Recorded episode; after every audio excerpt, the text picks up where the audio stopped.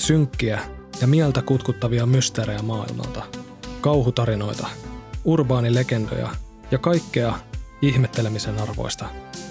Tämä on Kasvaton podcast.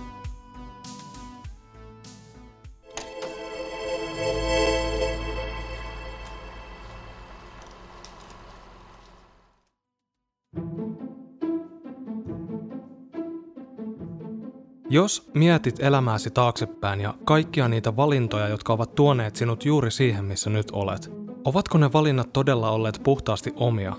Vai oletko tietoisesti tai tiedostamatta valinnut juuri ne polut, jotka joku toinen henkilö tai kokonainen yhteisö on halunnut sinun valitsevan? Mistä tiedämme, mitkä mielemme syvyyksissä pyörivistä ajatuksista, aatteista ja mielipiteistä on täysin omiamme ja mikä on sinne muiden toimesta aikanaan istutettu? Esimerkiksi itse olen saattanut joskus väitellä jostain aiheesta ja jopa ottanut hieman lämpöä, koska omassa mielessäni olin täysin, siis täysin varma, että minä olen oikeassa ja toinen osapuoli väärässä. Ja vasta myöhemmin, kun paska on niin sanotusti kulkeutunut jo tuulettimen läpi, olen tajunnut, että se asia, jota niin kovasti puolustin, oli ollut jotain, minkä joku satunnainen henkilö oli vain sanonut minulle tarpeeksi vakuuttavasti, kenties vuosia sitten – Ajan saatossa ja täysin huomaamatta tuo kyseinen asia, jonka olin saattanut ensi kuulemalta ohittaa vain olan kohautuksella, olikin itänyt ajatuksissani ja lopulta juurtunut vahvaksi mielipiteeksi, ilman että olin asiaa itse varsinaisesti tutkinut tai edes pohtinut kriittisesti. Omat vanhemmat ja ystäväpiiri, koulu ja yhteiskunta. Ne kaikki vaikuttavat suuresti siihen, miltä kantilta maailmaa katsot, mikä on totta kai hyvä asia – ja elintärkeä osa ihmisen elämää. Mutta niin kuin tiedätte, me täällä Fintopin pajalla olemme tottuneet tarkastelemaan asioita useimmiten siltä jännemmältä kantilta. Joten tällä videolla perehdytään keinoihin, joilla ulkopuoliset henkilöt tai tahot ovat tietoisesti vaikuttaneet ihmisten käyttäytymiseen ja ajatteluun haluamallaan tavalla. Mielenkiintoiseen sosiaalipsykologiseen kokeeseen ja CIAn huippusalaiseen aivopesuprojektiin.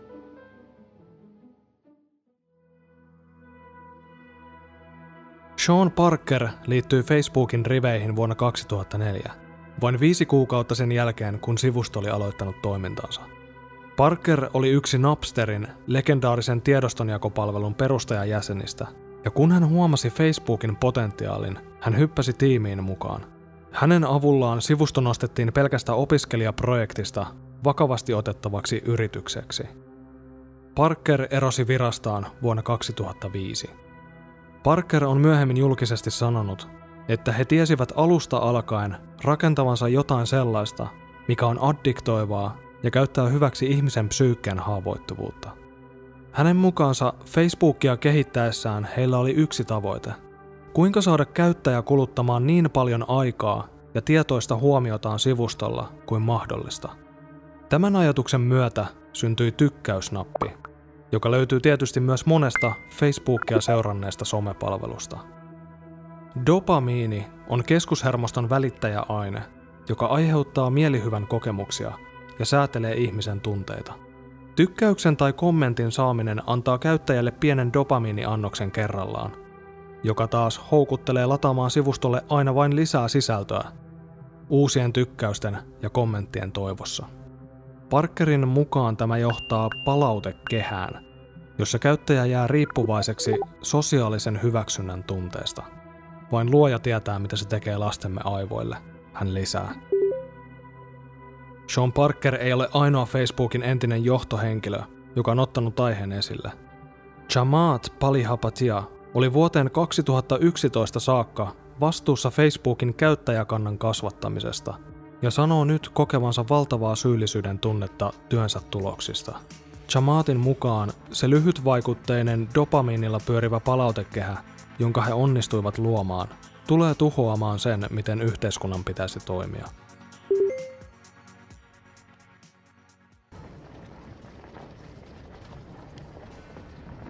Huhtikuun 4. päivä 1968 Luokanopettaja Jane Elliot oli kotonaan ja katsoi järkyttyneenä televisiota, jossa uutisoitiin Martin Luther Kingin murhasta. Seuraavana päivänä hän istui luokassaan pienessä Randallin kaupungissa ja yksi hänen oppilaistaan kysyi, minkä takia King ammuttiin. Hän kertoi oppilailleen, jotka olivat kaikki valkoisia lapsia, että syrjintää on vaikea ymmärtää, ellei sitä koe itse. Sitten hän kysyi lapsilta, haluaisivatko he kokea tämän. Ja myöntävän vastauksen jälkeen hän aloitti harjoituksen, joka tunnetaan hyvin vielä tänäkin päivänä, sekä hyvässä että huonossa valossa. Hän jakoi luokan kahteen ryhmään silmien värin perusteella. Toisessa ryhmässä oli sinisilmäiset ja toisessa ruskeasilmäiset. Sen jälkeen hän ilmoitti lapsille, että sinisilmäiset oppilaat ovat muita parempia, ylempiarvoisempia ja viisaampia. Hän antoi sinisilmäisille kaulurit ja pyysi heitä pukemaan ne ruskeasilmäisille, jotta he olisivat helposti tunnistettavissa. Sinisilmäiset saivat etuoikeuksia, kuten santsikierroksen ruokalassa, pääsyn upouuteen leikkitelineeseen ja viisi minuuttia pidemmät välitunnit. Sinisilmäiset istuivat luokan eturiveissä ja ruskeasilmäiset lähetettiin perälle. Opettaja kehoitti sinisilmäisiä leikkimään vain oman laistensa kanssa ja käyttäytymään kuin alempiarvoisia ruskeasilmäisiä ei olisi olemassakaan. Kaikki ruskeasilmäiset oppilaat eivät aluksi hyväksyneet ajatusta siitä, että sinisilmäiset olisivat muka parempia ihmisiä kuin he. Silloin Jane kehitti valheen ja selitti lapsille, että ihmiskehosta löytyvä melaniini on yhteydessä sinisilmäisten korkeampaan älykkyyteen ja oppimiskykyyn. Ruskeasilmäisten vastarinta hiipui ja he tyytyivät hiljaisina kohtalonsa. Sinisten joukkue sen sijaan muuttui aina vain pahempaan suuntaan. Heistä tuli ylimielisiä, he pilkkasivat ja pomottelivat alempiarvoista joukkoa ja kehittivät yllättävän nopeasti ruskeisiin silmiin liittyviä haukkumasanoja. Sinisilmäiset lapset, jotka aiemmin tulivat täysin toimeen ruskeasilmäisten ystäviensä kanssa, kääntyivät pelottavan nopeasti heitä vastaan. Siihen tarvittiin vain jokin täysin tuulesta temmattu ulkoinen eroavaisuus ja auktoriteetti, joka tässä tapauksessa oli luokanopettaja Jane Elliot, julistamaan heidät paremmaksi, viisaammaksi ja kaikin puolin etuoikeutetuksi ryhmäksi. Oppilaissa tapahtui myös muita merkillisiä muutoksia. Ne sinisilmäiset lapset, joilla aiemmin oli ollut vaikeuksia tietyn tyyppisissä koulutehtävissä, suoriutuvat niistä nyt paremmin kuin koskaan. Ja vastavuoroisesti ne ruskeasilmäiset oppilaat, jotka normaalisti menestyivät hyvin kokeessa, tuskailivat nyt helppojenkin tehtävien edessä –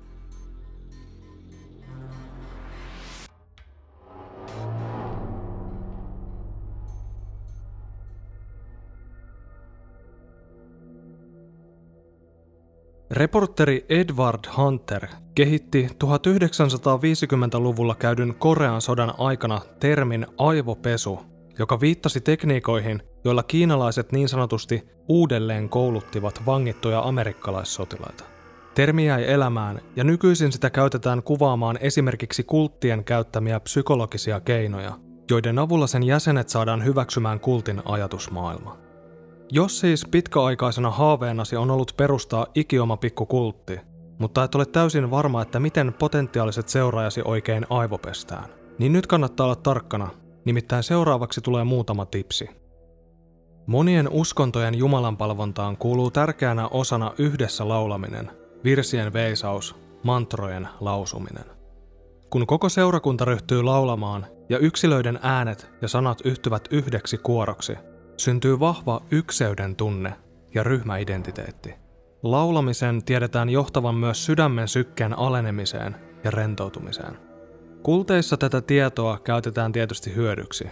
Jatkuvien, lyhyiden ja yksinkertaisten mantrojen on tarkoitus turruttaa kultin jäsenten aivot, joka taas johtaa transsimaiseen tilaan. Transsitilassa yksilön looginen ajattelu väistyy takavasemmalle, ja jäljelle jää mieli, joka on alttiimpi suggestiolle, eli toiminnalle, jossa ihmisen aivoihin juurrutetaan jokin ajatus. Ja jos kultin jäsen ei onnistu pysymään transsitilassa, siitä seuraa yleensä jonkinlainen rangaistus. Tämä johtaa ennen pitkää äärimmäiseen konformismiin. Sosiaalipsykologian ilmiö, jossa yksilö mukautuu enemmistön mielipiteeseen tai arvoihin. Kultit haluavat usein ulkopuolisen maailman näyttäytyvän jäsenilleen uhkaavana ja vääränä – kun kultti kerää uusia potentiaalisia jäseniä riveihinsä, on hyvin yleistä käyttää niin sanottua rakkauspommitustekniikkaa. Se tarkoittaa uusien tulokkaiden hukuttamista ylenpalttiseen huomion ja kiintymyksen tulvaan. joka saa kultin ulkopuolisen maailman näyttäytymään kylmältä ja pimeältä paikalta. Ihmiset tuntevat luonnostaan voimakasta vetoa vastata häneen kohdistettuun anteliaisuuteen ja ystävällisyyteen. Kultit luottavat siihen, että vakiintuneiden jäsenten ylitsevuotava ystävällisyys luo tulokkaille voimistuvan tunteen kiitollisuuden velasta ja takaisinmaksun taakasta. Jo edesmenneen psykologi Margaret Singerin mukaan tämä on elintärkeää kulttien toiminnalle ja kasvulle, sillä hyväksyntä ja toveruus ovat juuri sitä, mitä uudet tulokkaat usein etsivätkin.